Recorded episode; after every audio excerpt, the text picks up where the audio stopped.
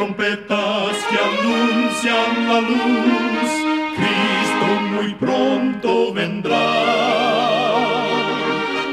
Escuchan ustedes el programa mundial La Voz de la Esperanza, que proclama un mensaje cristiano de paz, de seguridad y de amor. Cristo muy pronto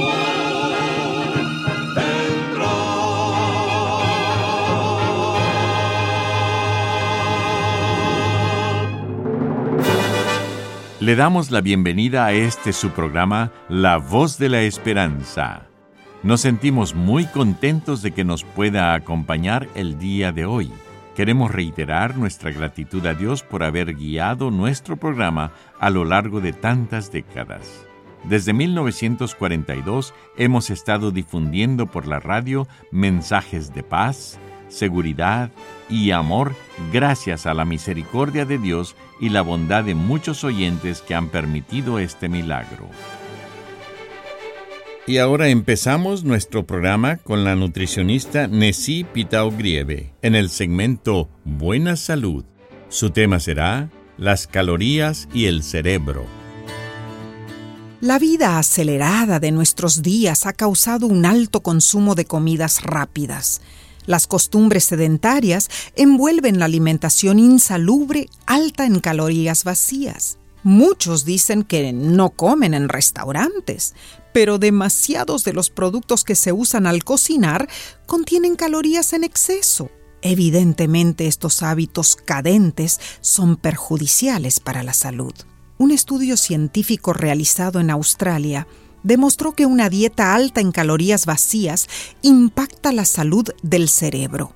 El profesor Nicholas Cherbuin de la Universidad Nacional de Australia dice que la gente está dañando su cerebro con comidas rápidas chatarras y con una vida sedentaria. No se dan cuenta que su función cerebral decae con estos malos hábitos, causando enfermedades como la demencia. Y el daño es irreparable si la persona está en la mediana edad. Conociendo estos riesgos, te insto a comer más saludablemente y a practicar ejercicio más a menudo. Recuerda, cuida tu salud y vivirás mucho mejor. Que Dios te bendiga. La voz de la esperanza, al grito del corazón, alcanza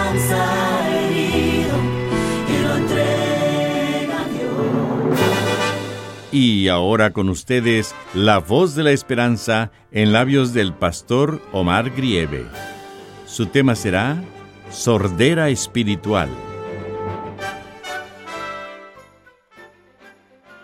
Amados amigos oyentes, en el libro de Marcos capítulo 7 y versículo 35 nos dice lo siguiente. Al momento fueron abiertos sus oídos y se desató la ligadura de su lengua y hablaba bien. Trajeron a la presencia de Jesús a un hombre sordo y mudo y le rogaron que lo curara. Jesús lo llevó aparte y al abrigo de la indiscreción malsana del populacho realizó uno de sus conocidos milagros tocando con sus dedos los oídos del sordo y humedeciendo con saliva la lengua endurecida del pobre tartamudo, levantó los ojos al cielo y clamó solemne, Efata, que en arameo significa ábrete. Como resultado, sus oídos se abrieron y el mudo pudo hablar normalmente. Y Jesús le pidió que no contara a nadie lo que había sucedido. En nuestros días hay un avivamiento de alcance mundial del interés de la cura de enfermedades.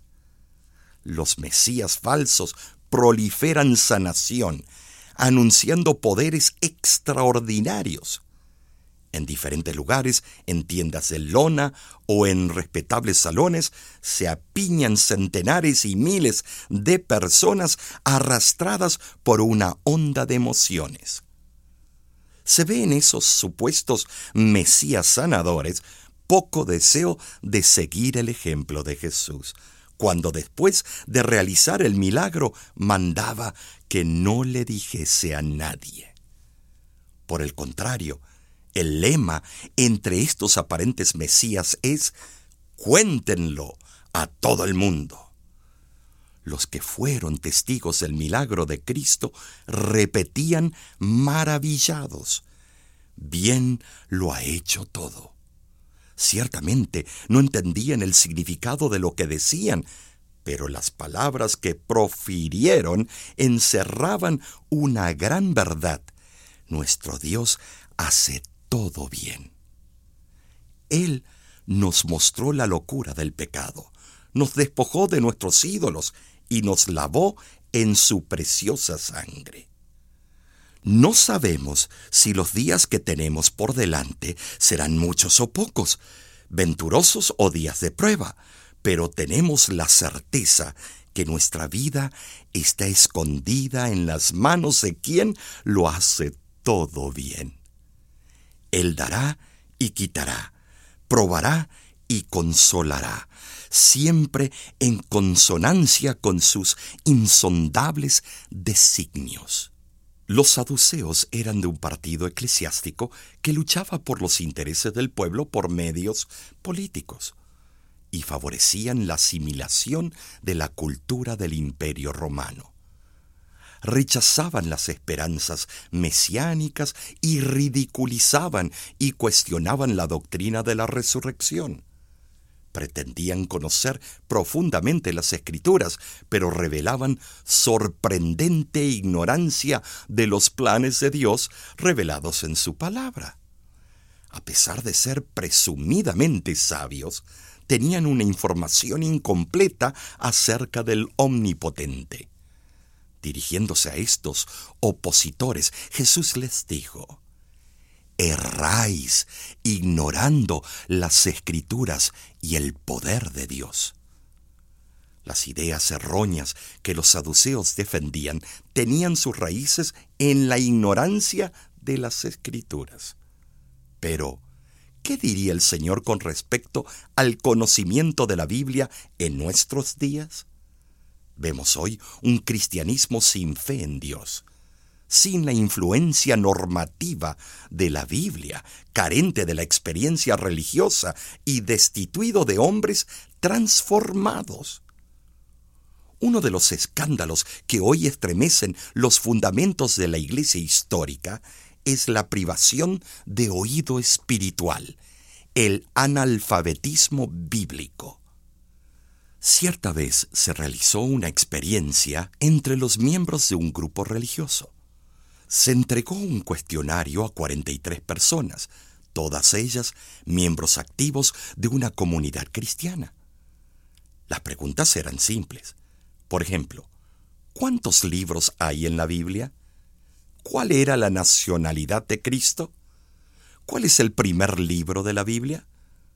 Los resultados fueron decepcionantes. De las 43, personas examinadas, solamente dos respondieron correctamente todas las preguntas. De las 41 restantes, ocho no supieron decir cuál era la nacionalidad de Cristo. Trece no sabían cuántos son los evangelios. Once no supieron escribir el nombre de un solo discípulo de Jesús y cuatro no supieron identificar el primer libro de la Biblia. El entendimiento se vuelve rápido y agudo solo mediante la íntima comunión con Dios. La sordera voluntaria, que al oír no oye ni entiende, es causa de que muchos no están dispuestos a seguir los conceptos de las cosas divinas. En el milagro operado por Cristo, vislumbramos su poder para curar la sordera espiritual. En efecto, Él puede dar al mayor de los pecadores la capacidad auditiva para oír la voz del Espíritu Santo, llevándolo a escuchar con deleite la predicación de la palabra antes despreciada. Jesús desea tocar también nuestra lengua y transformarla en instrumento de bendiciones. a través de la cual Dios pueda hablar a otros de su amor. Debemos confiar cabalmente en el Señor. Esperemos en el Altísimo y ejerzamos fe en sus promesas. Permitamos que Jesús sane nuestra sordera espiritual y que nos regale su infinita gracia y salvación. Jesús, otra vez me levantas y me abrazas con amor. Jesús, otra vez me perdonas aunque vuelva yo a caer. Esta vez no voy a suplicarte ni hablaré, Señor. Solo déjame estar cerca junto a ti. Quiero escuchar tu voz, y acariciar tus pies, y recostarme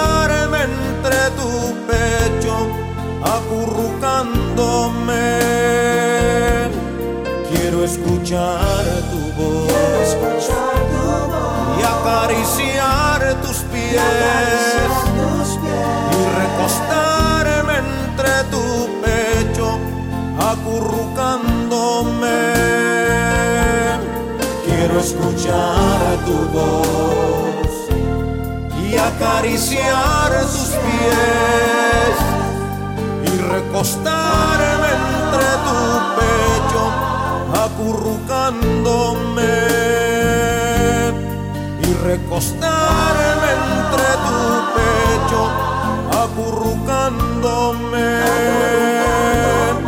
y recostarme entre tu pecho, acurrucándome.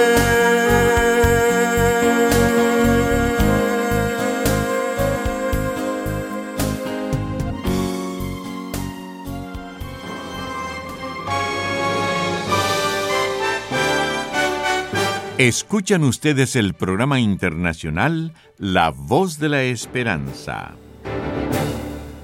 Agradecemos su sintonía el día de hoy.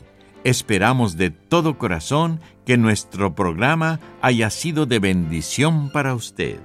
En La Voz de la Esperanza contamos con el Círculo Mundial de Oración. Todos los días de oficina, el equipo de La Voz de la Esperanza se reúne para orar por cada una de las peticiones que nuestros radioescuchas nos hacen llegar. Si usted tiene algún pedido especial, no dude en comunicarse con nosotros. Queremos orar por usted. Llámenos desde Estados Unidos o Canadá al 1888 Tesoros, que es lo mismo que 1888 837-6767. Por internet nos puede escribir su petición a nuestro correo electrónico info arroba la voz punto org. Será un privilegio el poder orar a nuestro Dios por sus necesidades.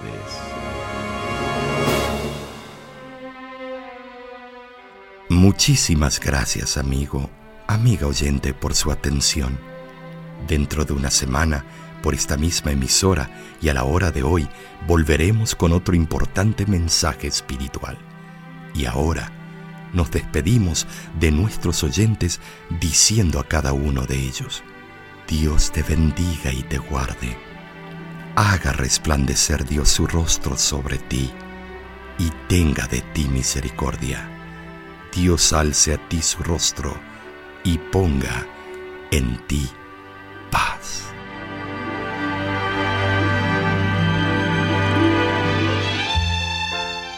Este programa se ha transmitido bajo el patrocinio de la Voz de la Esperanza y de sus amigos de la Iglesia Adventista.